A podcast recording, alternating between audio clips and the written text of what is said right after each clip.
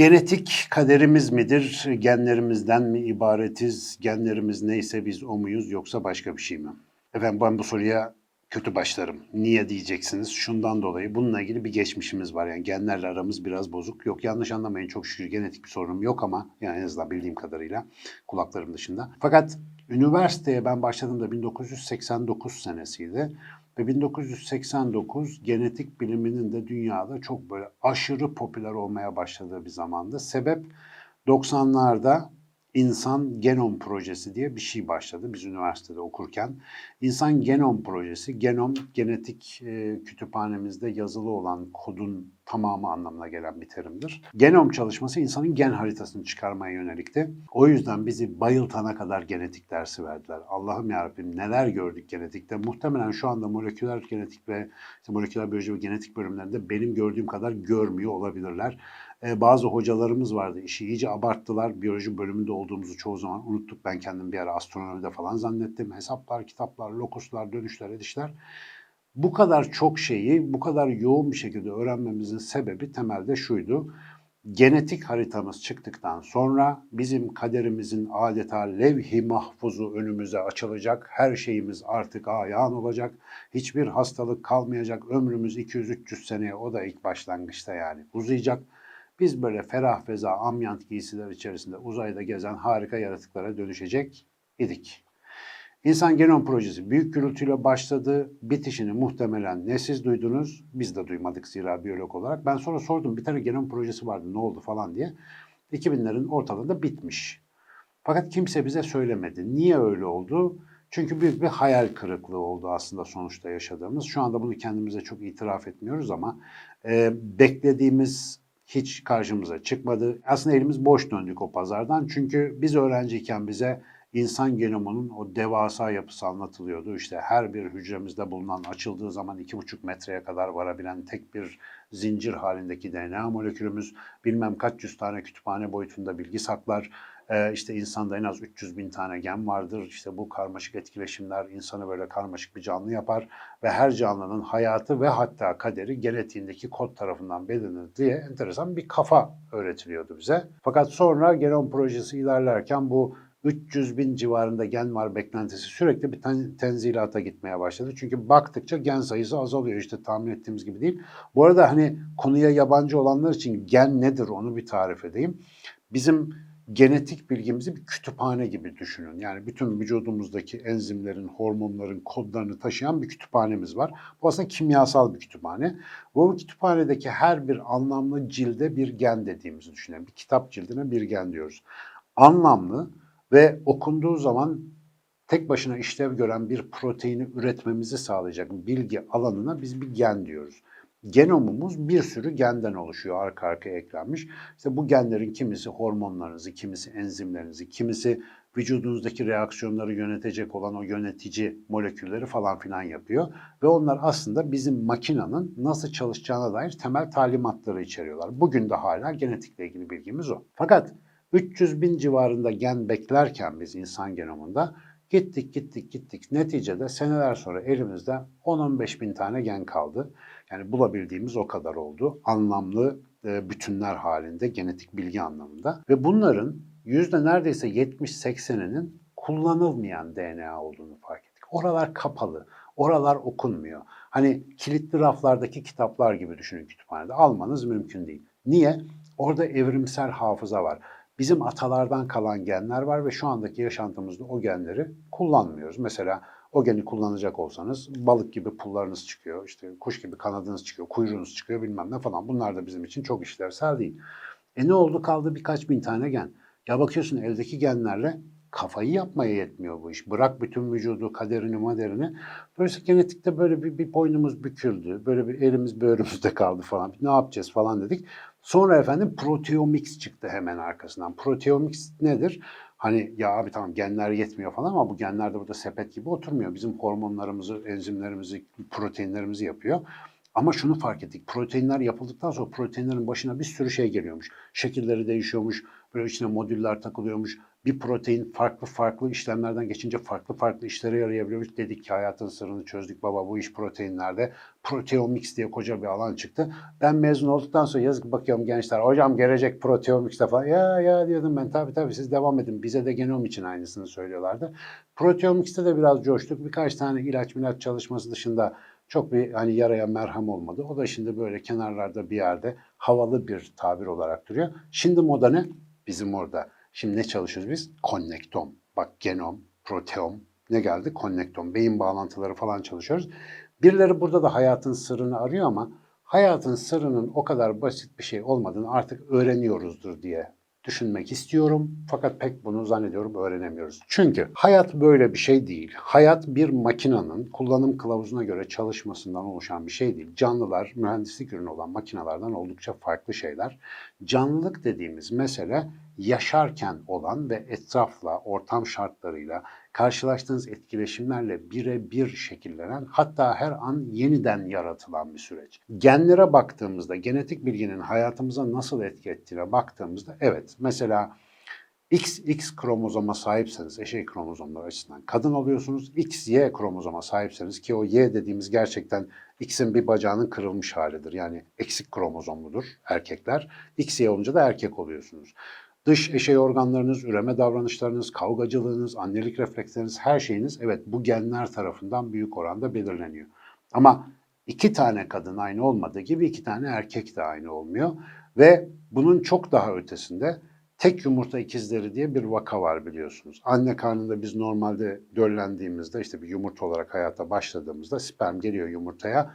Zigot dediğimiz bir organizma olarak başlıyoruz hepimiz. Zigot bölünüyor, bölünüyor, bölünüyor bizi yapıyor. Ama bazen o bölünme sırasında bir şey oluyor. Hücre topağı tek bir canlı oluşturacakken iki parçaya ayrılıp iki ayrı canlı yapıyor. Bu iki ayrı canlının çok önemli bir özelliği var. Genetik bilgileri aynı zigottan geldiği için aynı. Genetik yapıları özdeş. Harf harf bütün kütüphane birbirinin tamamıyla aynı iki kopyası.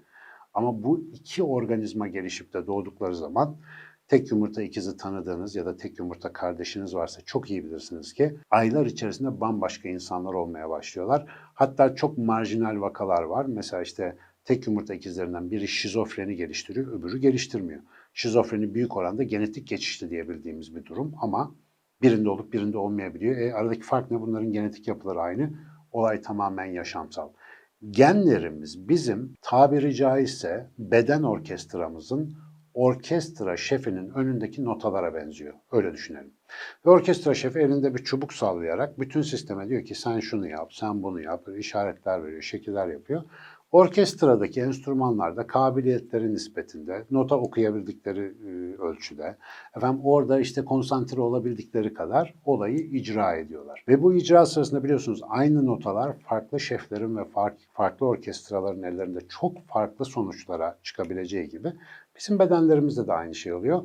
Orkestra şefinin talimatları, ortamın şartlarıyla falan filan birleşince genetik bilginin açığa vurumu dediğimiz ya da işte biyolojideki adıyla ekspresyonu çok farklı olabiliyor. Dolayısıyla böyle baktığınızda genetiğimiz, kaderimiz falan değil. Genetiğimiz bizim hayata üzerinde başladığımız zemin. Bir nevi işte bebeklikteki beşiğimiz gibi. Tabii ki bize belli kısıtlılıklar sağlıyor, belli avantajlar sağlıyor. Boyumuz, posumuz, göz rengimiz falan filan gibi şeyler genetik bilgimizle çok alakalı ama beynimizin işleyişi, zihinsel iç dünyamız ve kimliğimiz dediğimiz şeyler büyük oranda bunun üzerine çok fazla şey inşa etmek suretiyle elde ettiğimiz sonuçlar. Yani genetiğimiz sadece küçük bir kısmını etkilerken biz esas meseleyi yaşarken ve çoğu zaman da yani hesapta kitapta olmadan başımıza gelen tesadüfi gözüken şeyler aracılığıyla e, inşa ediyoruz. Bizi biz yapan şeyler aslında biyolojik yapımızdan çok yaşantılarımız, yaşamın içinde nelerden geçtiğimiz. Bu açıdan baktığınızda genetiğimiz kaderimiz değil. Efendim proteinlerimiz kaderimiz değil. Falanca kimyasallar bizim kaderimiz değil. Evrimsel geçmişimiz bile ki dönüp de değiştirmemizin mümkün olmadığı ve üzerimizde yatsınamaz miraslarını taşımak zorunda kaldığımız, benim insanın fabrika ayarlarında uzun uzun anlattığımız o evrimsel geçmiş bile kaderimiz değil. Bizler İster bir kertenkele olalım, ister insan olalım. içinde bulunduğumuz şartlarla belli etkileşimlere girerek hayat yaratan, hayat yürüten canlılarız. Ve bu her bir adımda yaptığımız ya da yapmadığımız şeyler aslında bizim geleceğimizin ne olduğunu belirliyor. Denkleme insanı koyduğunuzda olaya bir parametre daha ekleniyor. Bilinç diye bir sorunu var insanın. Mesela irade diye bir şey, varlığı tartışmalı da olsa daha önce konuştuk irade var mı yok mu diye. Böyle bir hayatında kafasına göre takılabilme, farklı kararlar verebilme, kendi biyolojik dürtülerinin aleyhine bir şeyler yapabilme gibi enteresan yetenekleri var. İnsanı da bu denkleme koyunca bir tuhaflık oluyor. İnsan artık iyice evrimsel geçmişinden, genetik mirasından ya da işte başlangıç yapılanmasından azade. Yaptıklarının sorumluluğunu çok daha fazla kendi hayatında taşıması gereken. Çünkü neredeyse kendi eliyle yaptığını yaşayan bir canlı haline dönüşüyor. Şimdi böyle bakınca genetiğimiz bizim kaderimiz değil. Ama kaderimizi oluşturan birçok faktörden sadece bir tanesi. Çok daha etkili bir başka faktör. Az önce tek yumurta ikizlerinin şizofreni örneğinde verdiğim gibi. Aynı genetik yapıları bambaşka hale çevirebilen ilk yetişme şartları. İçinde bulunduğumuz hal. Mesela mutlu bir ailede büyürsek bambaşka bir şey oluyoruz. Mutsuz ve şiddet sarmalında bir ailede büyüyorsak bambaşka bir insan olabiliyoruz. Aynı genetik yapı ve aynı altyapıyla. Dolayısıyla o geçirdiğimiz haller, ortamlar, her zaman bizim isteğimize ya da bizim irademizle yaptığımız hareketlerin sonuçlarına bağlı e, olaylar çıkarmıyor karşımıza. Hayat büyük oranda işte biz bir şeyler yaparken başımıza gelenlerden oluşuyor. Biz bir şey yapmaya çalışırken, hayatta kalmaya çalışırken hesapta kitapta olmayan bir sürü şey yaşıyoruz ve bunların hepsi aslında bizim ne olacağımızı belirleyen unsurlar. Özellikle de şuna dikkatinizi çekmek isterim. Mesela genetik bu açıdan baktığınızda gen kodumuz o işte milyonlarca yıldır tabiattan gele gele bize kadar ulaşmış ve her bir hücremizin işleyişini belirleyen o kod aslında yaşamımızı yönlendirmeye en layık gözüken en büyük miktarda ve temel bilgiyi içeren kısım. Fakat gariptir ki hayatımızda belki de en az etkisi olan kısım orası. Bu bir çelişki gibi. Mesela hayatımızda yetiştiğimiz çevreyi düşünelim. Bizimki gibi çevrede yetişen belki yüz binlerce, milyonlarca insan biliyoruz. Hadi hiç olmadı binlerce insan var. Ama bir bakın onlara aynı mısınız? Hayır değilsiniz. O büyük gördüğümüz etken insan üstünde aslında küçük bir etki yapıyor. Ya da efendim falanca çağda, falanca coğrafyada, e, falanca grubun içerisinde yaşıyor olmak çok büyük bir değişken gibi görünmekle beraber yani çok belirleyici gibi dururken içlerinden bir sürü cins tipin çıktığını görüyorsunuz. Hiç de öyle çok belirleyici, çok zorlayıcı gibi durmuyor bu koşullar. Peki insanın hayatında esas belirleyici olan şey nedir diye baktığımızda o tek yumurta ikizlerini tekrar hatırlayalım. Muhtemelen bir gün yemek masasında biri şurada oturdu, biri burada oturdu ve belki de, belki de aralarındaki büyük farkı sadece bu yarattı. Bizimki gibi dinamik ve kaotik organizmalarda farkı yaratan şey kelebek etkileridir.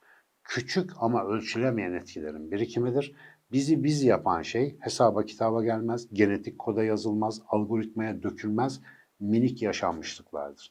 Bütün kaotik sistemlerde bugün daha iyi anlıyoruz ki tabiata baktığımızda esas belirleyici olan şey büyük kurallar ya da işte büyük algoritmalar değil, küçük olayların zaman içerisinde ölçülemeyecek derecede farklı etkiler yapmasıdır.